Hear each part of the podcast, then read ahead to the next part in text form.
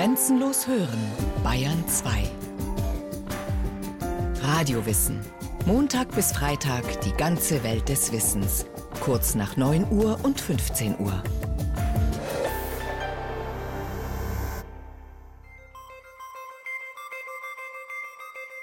Am Morgen des 19. September 1991 ahnen Erika und Helmut Simon aus Nürnberg nicht, dass sie an diesem sonnigen Donnerstag Wissenschaftsgeschichte schreiben werden.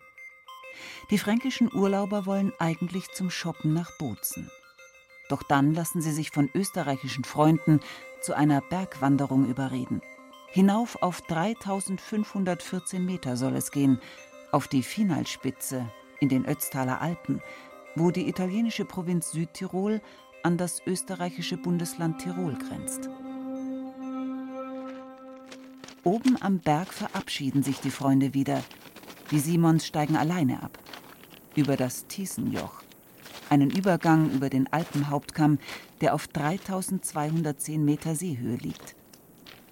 Als das Ehepaar den markierten Weg verlässt, um eine Abkürzung zu nehmen, entdeckt es plötzlich in einer Felsmulde etwas Bräunliches. Die Simons treten näher heran und sind entsetzt. Auf einer Felsplatte liegt eine menschliche Leiche. Das Gesicht ist im Schmelzwasser der Mulde verborgen. Nur der kahle Schädel, die Schultern und ein Teil des Rückens sind zu sehen. Ein schnelles Foto dokumentiert den grausigen Fund, den die Urlauber sofort dem Wirt der nahen Semilaunhütte melden. Der verständigt die Polizei auf italienischer und österreichischer Seite. Alle Beteiligten gehen zu diesem Zeitpunkt von einem toten Alpinisten aus, der vielleicht vor 50 oder 60 Jahren verunglückt sein mag. Ungewöhnlich erscheinen nur die Gegenstände, die der Tote bei sich hat. Unansehnliche Leder- und Fellreste und seltsame Gerätschaften. Wären die Simons einen Tag später an der Mulde vorbeigekommen, sie hätten nichts mehr entdeckt. Denn in der Nacht nach dem Fund fällt dort oben ein halber Meter Schnee was dann auch die Bergung der geheimnisvollen Leiche erheblich erschwert. Es wird fünf Tage dauern, bis sie via Helikopter, Holzsarg und Leichenwagen letztlich in der Gerichtsmedizin von Innsbruck landet.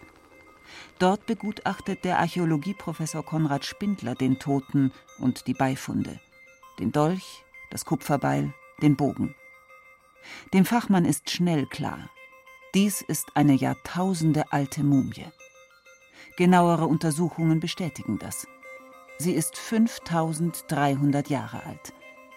Der Mann aus dem Eis oder auch Iceman, wie heute sein offizieller Name lautet, hat allen Widrigkeiten zum Trotz seine lange Reise fast unbeschadet überstanden, um uns heutigen einen Blick in die längst vergangene Kupferzeit zu gewähren. Jene Epoche am Ende der Jungsteinzeit, die den Übergang in die Ära der menschlichen Metallbearbeitung einleitet. Lange dauert es nicht im September 1991, bis die Medienvertreter aus aller Welt anrücken. Und ein Wiener Zeitungsjournalist findet einen griffigen und liebevollen Spitznamen für die kleine braune Gestalt. Ötzi heißt sie fortan, die Mumie aus den Ötztaler Alpen, die nur 92 Meter und 56 Zentimeter von der Grenzlinie zu Österreich entfernt gefunden wurde. Ötzi ist also Italiener und bekommt in Bozen seine neue Heimat. Er liegt heute in einem Eisschrank des Südtiroler Archäologiemuseums, das 1998 eigens für ihn eröffnet wurde. Im Inneren des Kühlraums herrschen minus 6 Grad Celsius und eine Luftfeuchtigkeit von 99 Prozent. Auf den ersten Blick durchs Fenster des Museumseisschrankes wirkt Ötzi zwar eindrucksvoll, aber eher klein.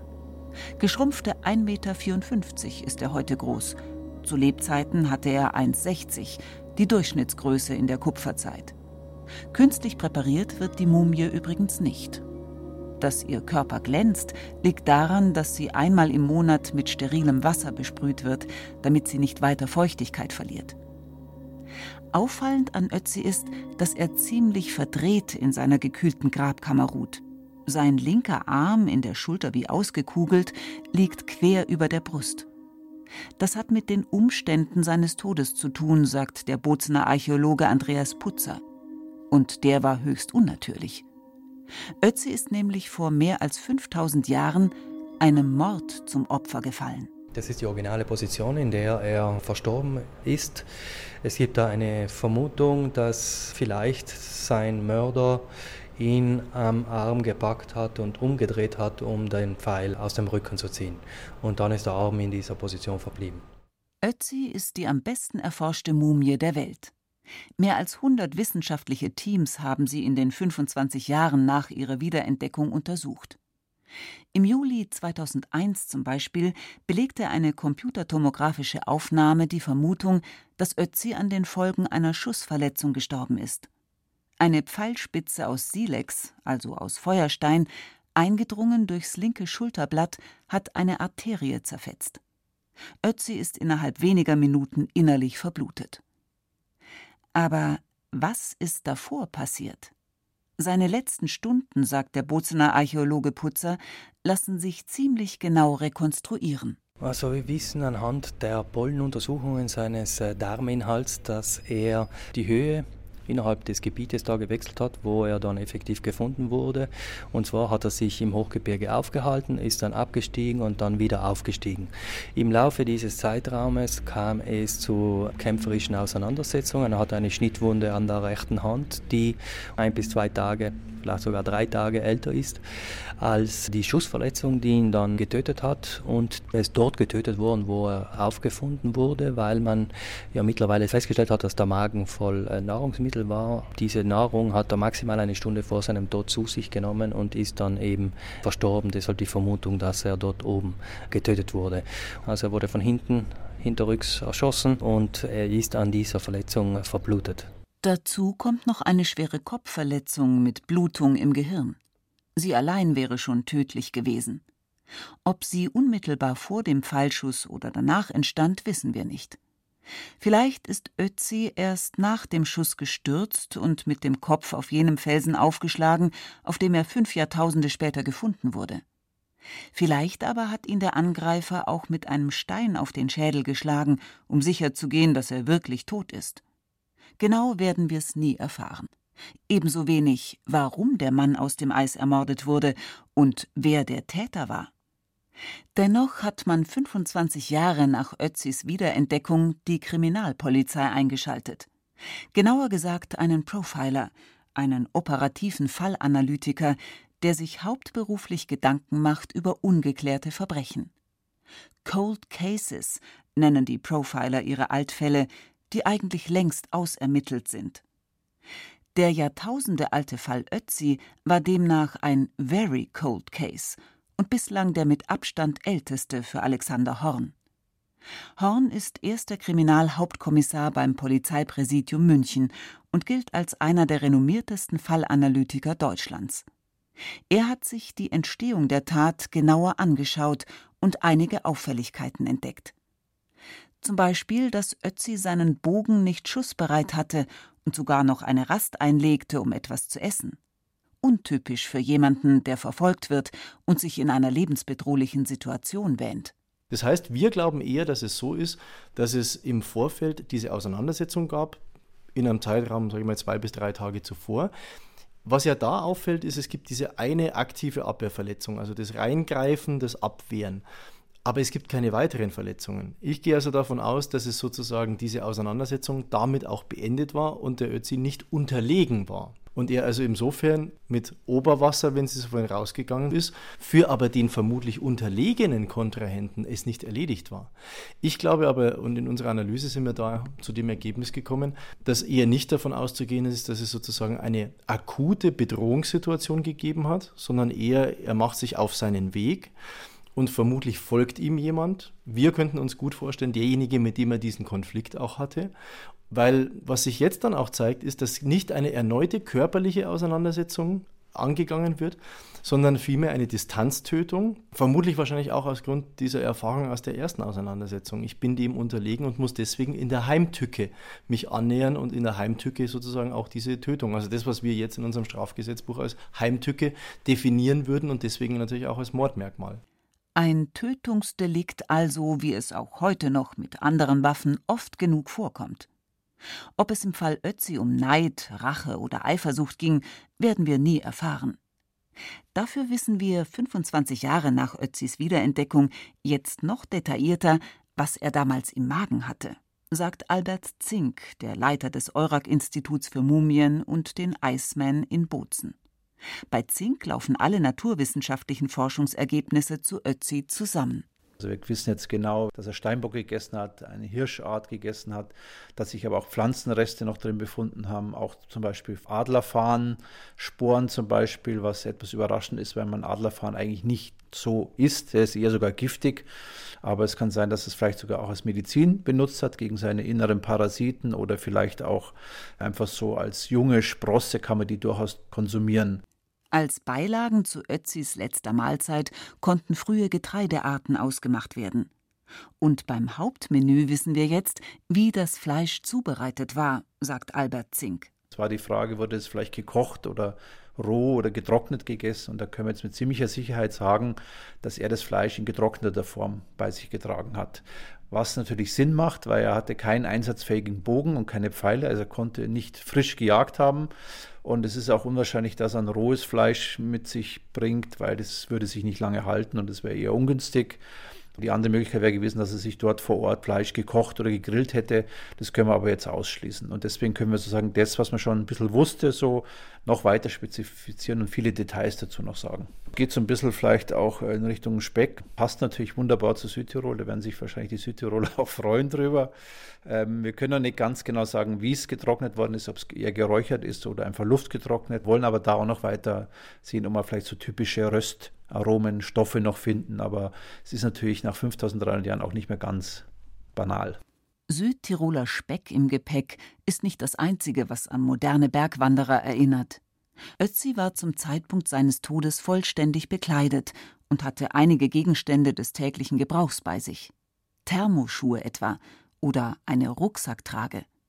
Auch ein Dolch samt Scheide gehört zur Ausrüstung des kupferzeitlichen Bergwanderers.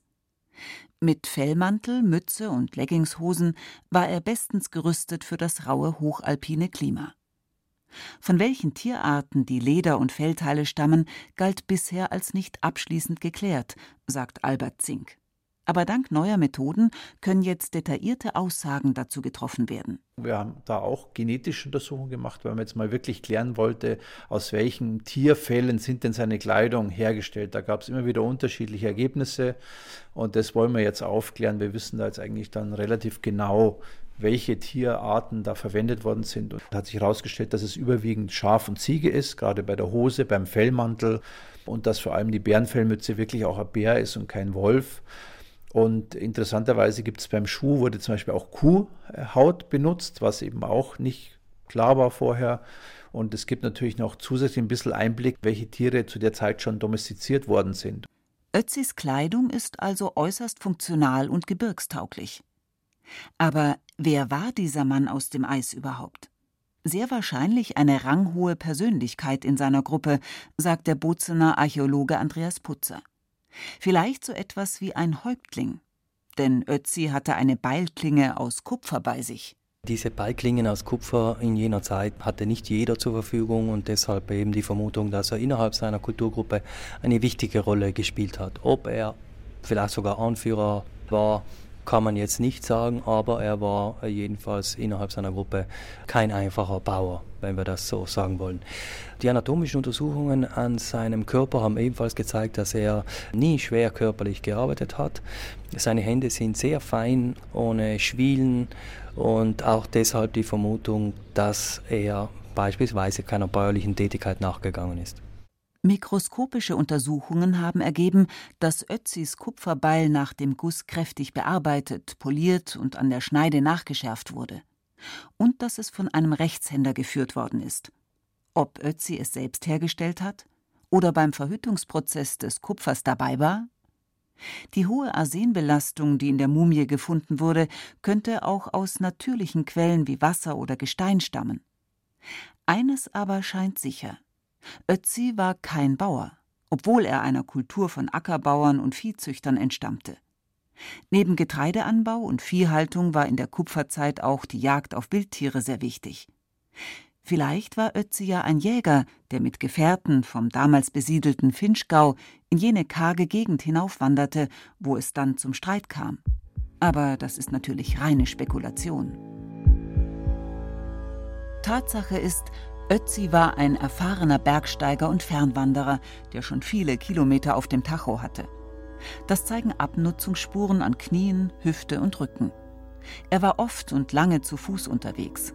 Allerdings nicht als Hirte, denn aus botanischen Untersuchungen wissen wir, dass das Gebiet erst tausend Jahre später als Weideland genutzt wurde. Und weitere kupferzeitliche Fundstellen sind im Schnalztal bislang auch nicht aufgetaucht. Ötzi bleibt also einzigartig. Sein Fund hat vielen Archäologen erst die Augen geöffnet, sagt Andreas Putzer. Kaum jemand war damals überzeugt, dass der Mensch diese hochalpinen Regionen aufgesucht hat. Und Ötzi hat alle eines äh, Besseren belehrt. Das hat dazu geführt, dass beispielsweise diese hochalpinen Regionen in den letzten 20 Jahren äh, massiv erforscht wurden und weiter erforscht werden, weil es sich gezeigt hat, dass bereits in dieser Zeit das zum Wirtschaftsraum der Kulturgruppen gehört hat, sei es wegen der Jagd oder sei es aus anderen Gründen. Zudem hat die Forschung an Ötzi gezeigt, was alles möglich ist herauszufinden, wenn der Körper sich relativ gut erhalten hat, wie das eben bei Ötzi der Fall ist. Zum Teil wurden Forschungsmethoden erstmals an Ötzi angewandt, dann jetzt mit den DNA-Untersuchungen. Da öffnen sich Türen, an die hätte auch 91 noch niemand gedacht, als er gefunden wurde. Der Mann aus dem Eis war mit Mitte 40 für damalige Verhältnisse ein uralter Mensch. Die Lebenserwartung lag in der Kupferzeit nämlich bei Mitte 30. Dennoch, sagt Mumienforscher Albert Zink, war der Iceman in relativ guter körperlicher Verfassung, obwohl er unter Laktoseintoleranz litt und Borreliose hatte, die auch damals schon von Zecken übertragen wurde. Mittlerweile wissen wir, er hat zwar viele Wehwehchen gehabt, er hat seine Abnutzungserscheinungen gehabt, er hat seine Magenprobleme gehabt, er hatte Gallenblasensteine gehabt, aber er war doch schon relativ alt und vor allem noch körperlich sehr fit. Er war sehr gut trainiert, das sieht man noch an den Muskeln, äh, an seinem ganzen Knochen- und Sehnenapparat. Und er war noch in der Lage, offensichtlich ohne größere Probleme ins Hochgebirge zu gehen, auch wieder abzusteigen, wieder aufzusteigen in kurzer Zeit. Das zeigt eigentlich an, er war wahrscheinlich trotz seiner Einschränkung noch relativ gesund, relativ fit, sehr gut angepasst an seinen Lebensraum. Und das wird man natürlich noch gern mehr im Detail untersuchen, ob das wirklich auch sozusagen auf Eiweiß-Enzymebene, ob man sich das dort auch widerspiegelt. Rätselhaft waren von Anfang an jene Zeichen auf Ötzis Haut, die zunächst als Fesselspuren gedeutet wurden. Bald jedoch erkannten die Wissenschaftler, es sind Tätowierungen. Über 50 Stück in Form von Kreuzen und gebündelten Strichen finden sich auf der Mumie. Dabei handelt es sich weder um Akupunktur noch um puren Körperschmuck, sagt Andreas Putzer. Ja, die Tätowierungen finden sich an Körperstellen, wo Ötzi äh, körperliche Beschwerden hatte. Er litt unter Arthrose, er hatte Gallensteine. Die letzten Tätowierungen, die da äh, entdeckt wurden, liegen in der Umgebung der Galle. Also vermutlich handelt es sich hier um eine Art äh, Therapie, um eben diese Schmerzen, die der Mann hatte, zu lindern. Wir haben es hier ja mit richtigen Tätowierungen zu tun, also es wurde Holzkohle verwendet als Farbmittel und die Haut wurde eingeschnitten und dann wurde diese Holzkohle in die Wunde gerieben. Ob die Methode geholfen hat? Fest steht, dass es damals etwas gab, was dem Mann aus dem Eis kräftig auf den Magen geschlagen haben könnte. Helicobacter pylori, ein Bakterium, das heute noch viele Menschen quält und zu Magengeschwüren führen kann. Dass auch der arme Ötzi darunter litt, ist für die Wissenschaft ein Segen, sagt Albert Zink. Denn der 5000 Jahre alte Stamm des Bakteriums könnte uns heute vielleicht sogar medizinisch weiterbringen. Die Frage ist, ob dieses Bakterium wirklich nur ein Krankheitserreger ist oder vielleicht auch gewisse positive Eigenschaften hat. Weil wieso sollte es sich sonst so lange gehalten haben? Wieso hat die halbe Weltbevölkerung dieses Bakterium wo vielleicht nur 10% davon wirklich erkranken. Und da gibt es natürlich zwei Lager. Die eine sagen, man muss den komplett ausmerzen, weil der kann Krankheit hervorrufen. Andere sagen, nein, vielleicht hat er auch positive Eigenschaften für unser Immunsystem oder Schutz vor anderen Krankheiten. Und da ist ja jetzt ja auch so ein Modell, wo man das wirklich auch mal nochmal mit untersuchen kann. Und vielleicht kann es dann auch ebenso der kleine Mosaikstein sein, der am Ende sagt, äh, wir wissen jetzt, wie wir mit diesem Bakterium noch besser umgehen können. Von gentechnischen Untersuchungen wissen wir, dass Ötzi aus jener Gegend stammt, in der er gestorben ist. Ein Südtiroler also. Für die Forscher ist dabei besonders interessant, ob die ursprüngliche Bevölkerung in der heutigen noch irgendwelche Spuren hinterlassen hat. Dies scheint zum Teil der Fall zu sein. Ötzis mütterliche Linie ist zwar vermutlich weltweit ausgestorben, aber die väterliche Linie findet man zu einem sehr geringen Prozentsatz noch in ganz Europa. Vor allem in isolierten Gegenden wie Sardinien und Korsika. Oder auch Südtirol, wo bisher 17 Nachfahren bekannt geworden sind. Allerdings, sagt Albert Zink, darf man sich die nicht als direkte Nachfahren, quasi als Ur-Ur-Urenkel von Ötzi vorstellen. Der Verwandtschaftsbegriff sei doch wesentlich weiter gefasst. Was Ötzis wissenschaftliche Bedeutung angeht, die kann man gar nicht weit genug fassen. Er ist und bleibt einzigartig.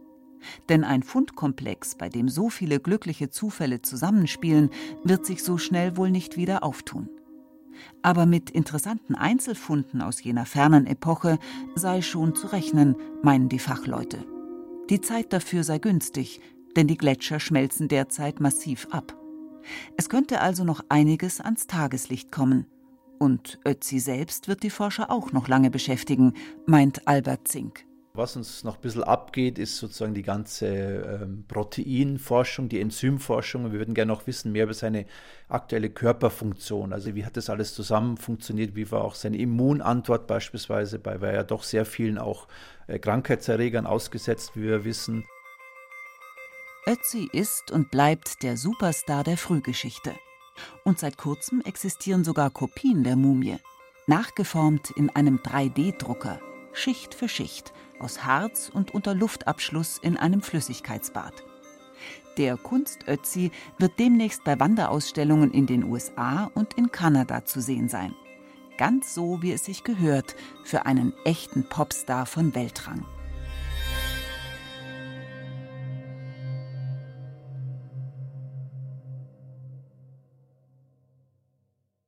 Sie hörten Ötzi, die Gletschermumie vom Similaun von Thomas Grasberger. Sprecherin Rael Contes. Ton und Technik Christine Frei. Regie Martin Trauner. Eine Sendung von Radio Wissen.